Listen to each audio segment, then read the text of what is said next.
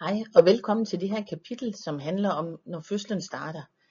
I har sikkert gjort jer mange tanker og forventninger og snakket om, hvordan det må vil være, når fødslen går i gang, og I skal ind og føde jeres barn.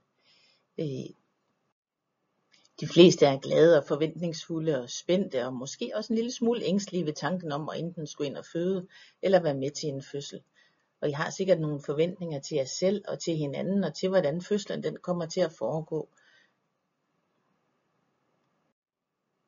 Ingen kan jo sige på forhånd, hvordan lige præcis jeres fødsel kommer til at foregå.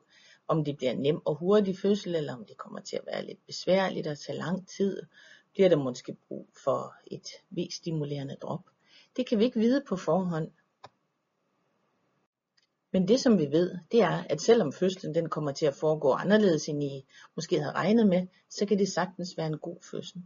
Fra forskning der ved vi, at det der gør, at man bagefter tænker tilbage på det som en god fødsel, det er, hvis det, sådan, hvis det hele har givet mening undervejs. Og hvis I føler, at I har været øh, med til at tage beslutninger, og hele tiden har der været støtte og opmundring undervejs. Det betyder faktisk meget mere for den måde, man tænker tilbage på sin fødsel på, end, øh, end hvordan det lige er gået, om det er gået lige sådan, som man har regnet med. Det som jeg snakker om i det her kapitel, med, hvornår, hvordan fødslen starter, hvornår man skal tage afsted ind på fødegangen, det gælder for jer, hvor der ikke er lavet andre aftaler om, hvornår I skal komme. Øh, hvis der er nogle ting, nogle forhold i graviditeten, eller med barnet, eller med moren, så, så kan det være, at der er nogle andre øh, aftaler om, øh, hvordan I skal forholde jer, når fødslen går i gang. Så det, der kommer her, det er det, der handler om, hvad skal man sige, raske fødende øh, med raske børn til tiden. Det er klart, hvis du begynder at få vejer i uge 32, så skal du ringe med det samme. Så man sige, hvad er det for noget med de her vejer? Hvad er meningen med vejerne? Jo, meningen med vejerne, det er at åbne fødselsvejen, så barnet kan komme ud. Så kort kan det siges, og det lyder jo nemt nok.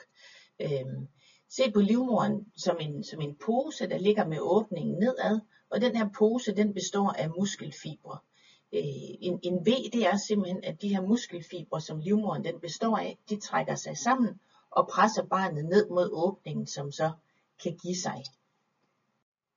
Og det første, der sker, når, når, når de her V'er, de kommer og presser barnet ned, det er, at livmorhalsen den begynder at trække sig opad. Det vil jeg lige prøve at illustrere her med en øh, rullekravtrøje. Hvis I tænker på øh, livmoren som en rullekravtrøje, man skal have på, og der hænger, hænger en, en lang hals ned, øh, som, øh, som er det, der illustrerer livmorhalsen. Så tænk på, når jeg starter med at tage trøjen her på, så er det første, der sker, det er, at den her lange hals, den bliver ligesom trukket op og bliver kortere og kortere. Det er ligesom livmorhalsen. Den skal først trækkes op, og når den så er blevet helt kort, så kan livmormunden begynde at åbne sig, og barnets hoved komme nedad. Det er i korte træk, det der sker under fødslen det er simpelthen, at livmorhalsen trækker sig op, og når den er trukket helt op, så, så åbner den sig, så barnet kan komme ud. Og når livmormunden så har åbnet sig helt, så går den nærmest sådan ud i et med skeden, så kan barnet trænge helt ned i bækkenet og er klar til at blive født. Den første del af fødslen, som er den, hvor, hvor livmorhalsen ligesom trækker sig op og begynder at åbne sig de første 3-4 cm, det er ofte den, der tager længst tid. Det er som om, når man først ligesom er blevet åbnet de første 4 cm, så, så går det hurtigere med de sidste centimeter. Øhm, man kan også sammenligne det lidt som hvis man skal puste en ballon op, der aldrig har været pustet op før. Så starter man med at puste og puste og puste, og der sker ligesom ikke rigtig så meget. Men altså man kan jo ikke få ballonen pustet op, uden at man har været igennem den her fase, hvor man puster og puster, uden at der sker så meget.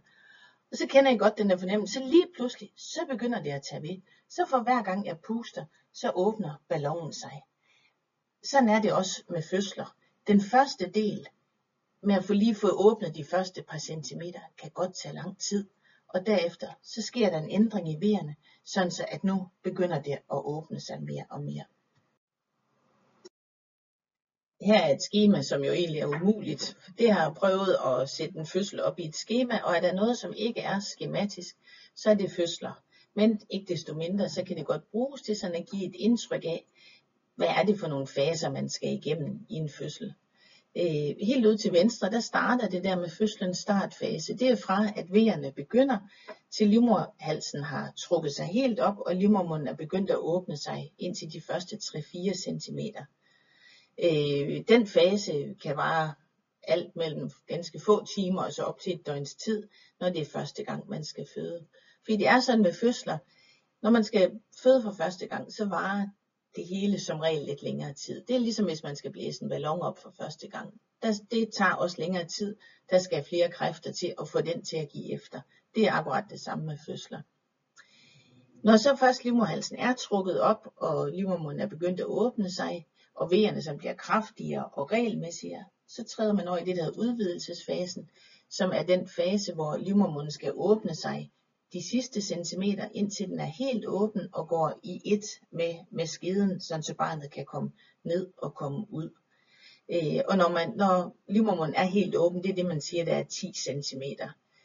Øh, og hvor lang tid den fase varer, er jo også forskelligt. Men som tommelfingerregel, så åbner man sig mellem en halv og en hel centimeter i timen.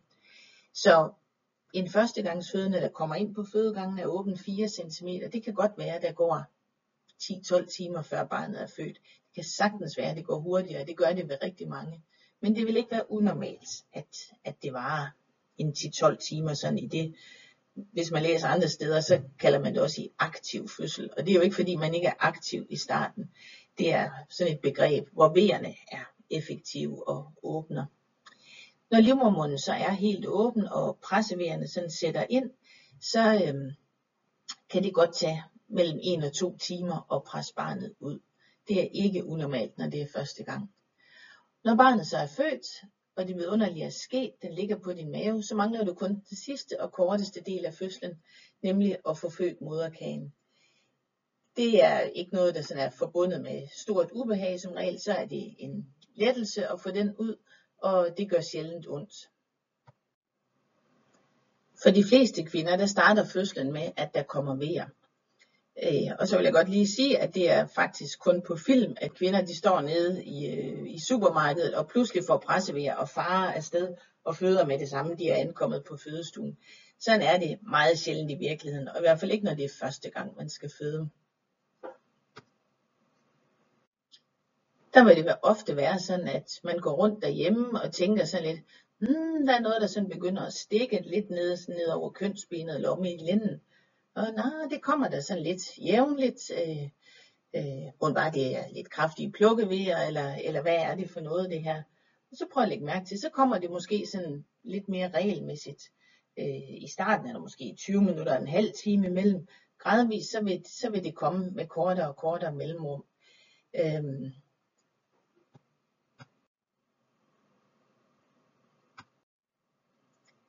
tit så er det sådan, at man er i tvivl til at starte med. Øhm, og det kan jeg godt forstå, fordi vi er jo milliarder af kvinder rundt om i verden, der har, der har prøvet at føde, og alligevel så er det så pokkers svært at forklare, hvordan er det en V, den føles. Det er, det er næsten umuligt. Øh, nogle de føler meget, at det trækker over lænden, ligesom voldsomme menstruationssmerter. Andre de føler mere, at det er nede foran kønsbenet, det gør ondt. Øh, og andre igen føler, at det trækker meget ned i lårene. Øh, og, og hvordan det lige føles, det er svært at beskrive. Man kan sige sådan som en tommelfingerregel, så man sige, hvis man er i tvivl om det her det er vejer, så er det ikke, hvad skal man sige, kraftige fødevejer endnu, fordi så på et tidspunkt, så er man ikke i tvivl længere. Og jeg vil sige, når en, en god og effektiv ved, den varer et minuts tid, og de kommer med cirka 3-4 minutters mellemrum så er det, så er det ved at være tid til at, at ringe til jordmoren og sige, jeg tror faktisk, jeg har fået vejr. Og så vil jeg lige sige nu, fordi det gælder i alt det her, er der noget som helst, som I er i tvivl om, øh, er utrygge ved derhjemme, så skal I ringe ind til os og få en snak med en jordmor. Fødslen kan også starte med, at øh, fostervandet går, og det kan enten gå sådan i et stort skylle plask, og så, man siger, så er man som regel ikke i tvivl, det kan også komme sådan lidt mere sivende. Fostervandet det er som oftest sådan helt klart, ligesom, ligesom vand. Der kan godt være iblandet en lille smule blødning, sådan så det er lyserødt, øh, og det kan også være grønt. Øh, hvis vandet går, eller hvis du tror måske, at vandet kan være gået, så skal du ringe ind til jordmoren ind på fødemodtagelsen og snakke med hende og aftale, øh, om du skal komme, eller hvornår du skal komme til, til kontrol. I livmoderhalsen der har der i graviditeten siddet øh, det, der hedder slimproppen, altså sådan en, en fast prop af slim, øh, som har beskyttet barnet mod øh, indtrængende bakterier nedefra. Når øh, livmoderhalsen sådan begynder så småt at give sig og, og åbne sig og gøre klar til fødsel, så vil der ofte briste sådan nogle bitte små blodkar, der sidder deroppe omkring og, og, og proppen der vil løsne sig. Så mange, der skal føde, de vil opleve enten før fødslen overhovedet går i gang, eller under fødslen, at der kommer det, der hedder tegnblødning. Altså sådan noget slimet blødning, øh, som er helt ufarligt. Så du skal selvfølgelig ringe, hvis du får, hvad skal man sige, uprovokeret frisk blødning fra skeden.